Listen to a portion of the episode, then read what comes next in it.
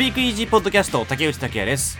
今回はドイツベルリン在住のフリーランスエディターの山根由紀子さんへのインタビュー後編です。前編では山根さんにコロナの中でのドイツのムード、えー、音楽の話をお聞きしました。ここからはドイツの音楽シーンについてそして山根さんが立ち上げたリジコというマガジンについてお聞きしています。それでは後編どうぞ。面白いですね。そういうシーンがさっきからずっと、まあ、ドイツのパンクスっていう話されてますけど、はいえっと、やっぱこう、ドイツの音楽といえば、やっぱテクノのイメージは僕はすごいあって、でねまあ、メタルとかも、やっぱり世界的なイメージあると思いますけど、はいそういうロックシーンとかパンクシーン、まあ、そういうのを、まあ、リジコは取り扱うわけですよね。そうですね。あの、ドイツの、あの、テックのエレクトロ、でも、どうしても関わってしまう部分はまあ、あるはあるんですよ。じゃあ、クラフトワークはうんうんうん。うんロックなのか、それともテクノなのか。クラウドロックすら、あの、ちょっと難しいじゃないですか。これはアンビエントに入るのか。まあまあはいまあまあ、はいあの、もう、お大きくまとめて、はいえーっと、ドイツ、ドイツの、うんえーっと、アンダーグラウンド、オルタナティブな音楽シーンの今を紹介するマガジンとして、リジコを立ち上げまいした。やー、興味ありますね。えっと、ドイツのアンダーグラウンドシーンっていうのは、はい。今、え、ちょっと想像があんまりつかないですけど、その、はいどこがオーバーグラウンドで、どこがアンダーグラウンドで、どういう人たちがアンダーグラウンドに集まってんのかっていう、はい。カウンターカルチャーですか？ドイツのアンダーグラウンドは。あーなんかもうそもそもドイツの音楽自体があの世界的に見てアンダーグラウンドじゃないですか。多分日本でも、まあ もちろんあのクラウドロックノイエドイチェベレは私たちのあの先輩世はい代としたら、あの正直まあメインストリームっていう部分はありますけどどうですか竹内さんの世代的にドイツの音楽、まあ、先ほどまあテクノなどまあ、ドイツといえば、僕ですよ。まあ、世代は、はい。世代で言うと、もう分かんないですね。その、あーだけど、ね。自分が普通に、はい。普通に聴いてたアーティストでドイツをこうパッでパッと思い浮かべるのはクラフトワークとあはい。あとねえなわかりますかね？ポップアーティストですねあはい。はい。あれドイツですよね。はい。はい、あの多分あれも 80s とかですよね多分。だからそうですよね。だから後聞きうんですよね、ドイツのアーティストポンポンポンポン出てくるかっていうとそうではないですね僕は。そうですね、あの普通だと思います。はい。はい。はい、なので、まあ、あの、まあ、あの、ドイツの中にももちろん、あの、先ほどお話ししたドイツ、そのパンクスの子だったり、アンダーグラウンドのシーンは山ほどある。で、私ももっと掘り下げていかなきゃいけないなと思うんですけど、まあ、あの、スタートとしては、まあ、まず、ドイツの音楽自体が全体で考えると、まあ、アンダーグラウンドなので、そんなはい。変に込みた話ではなく、まあ、た 単純にまあ、まずは、ん。あの、はい。まあ、クラウトロックのウェイド・ウチェベル、ハンブーガーシューレ、そして今のはい。ミュージシャンたちを、まあ、紹介するというもので、そうですね、うん。アンダーグラウンド。例えば、その、セブンティーズだと、70年代だとクラウトロック、80年代、はい。ノイエド・イチェベレ、90年代ハンブーガーシューレ。あの、ハンブーガーシューレっていうのは、あのまあ、ドイツのインディーロックシーンが、ん。ギターロックシーンがまあ元気だった時なんですけど、はい。はい。それ以降が結構シーンとしてますね。あもちろんミュージシャンたちはたくさんいるはいるんですけど。まあいろんまあでもとりあえずまあドイツのアンダーグラウンドシーンっていうのは存在していてそれをまはい。あだから大きく扱って掘り下げていくっていうのがこのリジコマガジンってことですかね。はいそうです。あのあとは、まああのドイツ人だけに限らずドイツに住んでいるあのミュージシャンを主にまあ取り扱おうかな。ああとまるまあでもドイツ人でも例えばアメリカに住んでたりイギリスに住んでいらっしゃる方もいるから。まあまあまあ。ドイツ人プラスドイツに住んでいるドイツを拠点に活動するミュージシャンをフューチャーします。このリジコについてはその、ドイツのアーティストを掘り下げて、はい。ドイツ国内に向けたものなのかそれとも国外の人に知ってもらうためのものなのかどっちなんですかね？私としては基本的に国外に紹介したいという気持ちの方が大きいですね。やっぱりそのあの去年あのお越しいただいたアイソレーションベルリンのコンサートもそうなんですけど、はい。まあはい。まずなんであのリジコを始めたかっていうと、んうん。うんまああのアイソレーションベルリンとあと例えば、まあ、チックソンスピード。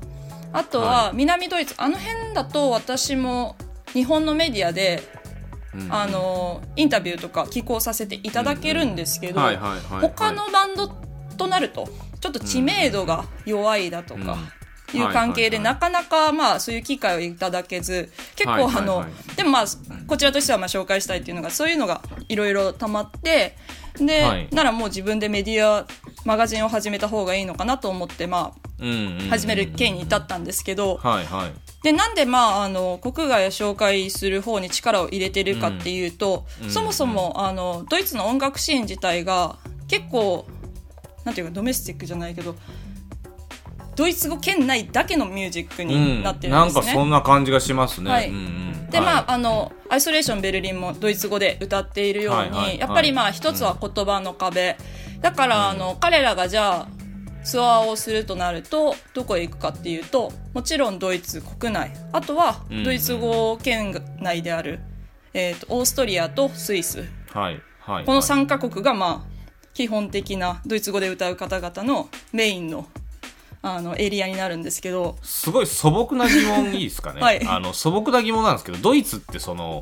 ヨーロッパの中でも割と英語通じる国じゃないですか。はいそれはドイツ語じゃなくて英語で歌って国外にもっと行こうみたいなその力はそんな働かないんですか？それぞれバンドもちろんそのあの英語で歌っている方々もいらっしゃいますし、うん。はい。ただ、はあのまあ、私もまだ住んで8年ですしあの、現場を知らないんですけどはい、周りが言うのは、まあ、最近は少しずつではあるんですけど、あのまあ、アイソレーションベルリンなりハンブルクのスボッチャーしかり、ドイツ語、母国語で歌うということがまた注目はまあされてまして、ああそうはい。なんですね、あとはあのドイツの音楽メディア音楽マガジン、ジャーナリストたちは、はい音楽っていうよりはどっちかっていうと歌詞を歌詞に注目する傾向がちょっと多いかなと思うんですね。うんうんだからやっぱりそういうところも関係するのかな。やっぱり日本人のアーティストが日本語で歌った方がやっぱり心には響くじゃないですか。あの理解ができるから。そうですね日本人のアーティストは日本語でうこれなんか難しいっていうかそうちょっと難しいですいやそう難しいっていうかちょっとまた状況が結構違っていて日本人ははい。英語あまり喋れないじゃないですかあー、なるほど。でまあ島国だしその、はいまあまあ、日本の音楽シーンのいいとこでも悪いとこでもあると思いますけど国内で割と完結しちゃうぐらいのちょっと市場の大きさがあるっていうのと、はい。そのまあ、日本語の壁をなかなか突破できないっていうとこ、はい。まあ、いいとこ悪いとこあると思うんですけどドイツはその、はい。英語も喋れるはい。しそのヨーロッパに位置しているしけどそのなんかこうちょっとドイツに向けてあの歌ってるとか曲を作ってる感じは確かに感じるんですよ。なんかそう不思議な感じがしますなんか。うんうんうんであとはやっぱりこっちの方が喋る英語って私たちが日本語なまりが出る感じでドイツ語なまりがやっぱり出うんうんうん。なるでそれで歌うとちょっとうんなるほど。違和感はまあありますし多分あのドイツ語で歌う方々もまあ二通りあると思うんですよ。一つは、はいはい。あの母母国語っていうことを大事にしたい。その一番自分がつなあのうまく伝えられるはいはいはいうまく表現できる言葉で歌いたいって方と、はい。あとはあの特にそこまで考えずに単純にあの自分がドイツ人だからドイツ語で歌う。うーん。なるほどね、うんうんうんうんうんうんうんなるほど。もちろんあの英語で歌っていらっしゃる方もたくさんいらっしゃいますしであとはあのベルリンに関しては特にあの移民移住した方々が多いのでああそっもかうそもそももう自分は、あのじゃああのカナダから来たからあのフィンランドから来たとかフランスから来ただからまあ英語を主に歌っているって方々もいらっしゃいますね。まあでもリジコマガジンとしてはそのまあ海外に発信するというかそういう、はい。まあ、一つの受け皿になるっていう意味もあるってことですね。そうですね。やっぱり自分がその、あの、まあそもそも移住する前に、ドイツはもうテクノとメタルのイメージだった、あの竹内さんもおっしゃったみたいにやっぱりなんで私たちが知らないかっていうと情報が発信されてないんですよね。でも実際にじゃあ私がこっちにまあ8年住んで何を感じたかっていうとすごく面白いんですよすごうくまっすぐでユニークで。うんうん。見たいですね。はいうん。うんなので、あのー別に彼らをあのメインストリームまで上げていきたいというわけではなくて、うんやっぱりその、アンダーグラウンドオルタナティブであるからこそ彼らのシーンや音楽が面白いっていうのは絶対にあるので、うんだからそういうものが好きな人たちに、うん。あのぜひ発信して、うん。あのなんかそういう面白いことをまあシェアしたいなっていう気持ちが共有したいなっていう気持ちの方が大きいですね。ピュアな紹介欲というか、はい。なんかねやっぱメディアを作る上ですごい大事なところですよね。はい、うん、でやっぱりあのドイツのそのミュージシャンたちも全然知らないもう遠く離れた例えばじゃあ日本から自分たちの音楽を聴いてくれる人がいるってなると、うん。やっぱりそのうん。モチベーションも上がって、うん。また何かあのこっちのドイツのカルチャーが、あの活性化されるかもしれないしミュージシャンも何か新たな目標なり新たなアイディアが生まれるかもしれないんでそういうあのリジコを出すことだけではなくってそれを通して何が起きるかっていうのもすごく興味があります。ちなみにこれは日本でも手に取ることができるんですかね？そうします。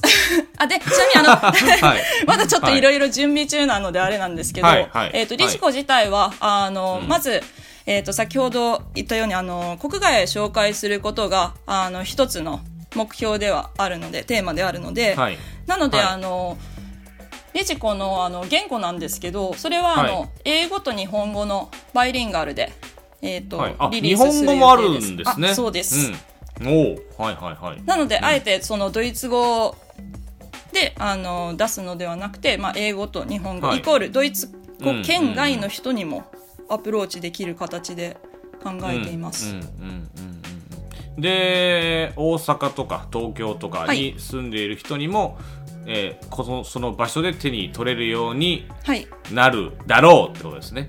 はい、今ちょっとあのいろいろ準備中なので、またぜひえインスタグラムなどで、チェックしていただければ、はこれど何を見ればいいですかね？調べたい方は。そうですね、うん。今はあのそうです。インスタグラムとフェイスブックページツイッタうんうんうんうん。ー YouTube とありますので、うんうんうん。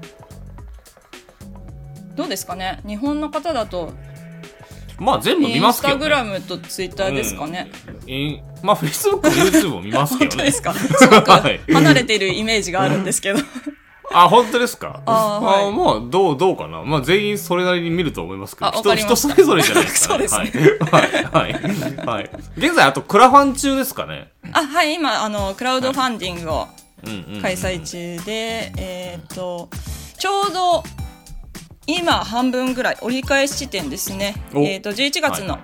頭からスタートして、えっ、と今週だね29日日曜日まで。開催しているので、うん。よろしければチェックしていただけるとえっと、ありがとうございます。今日はいろいろ聞かせていただきました。はいえっと、まあ、改めて、また、あのこれ、理事校がちょっと大阪で、えーまあ、手に入ることになったり、えーそういう場合は、ちょっとまた僕も発信してきますので、改めて教えてください。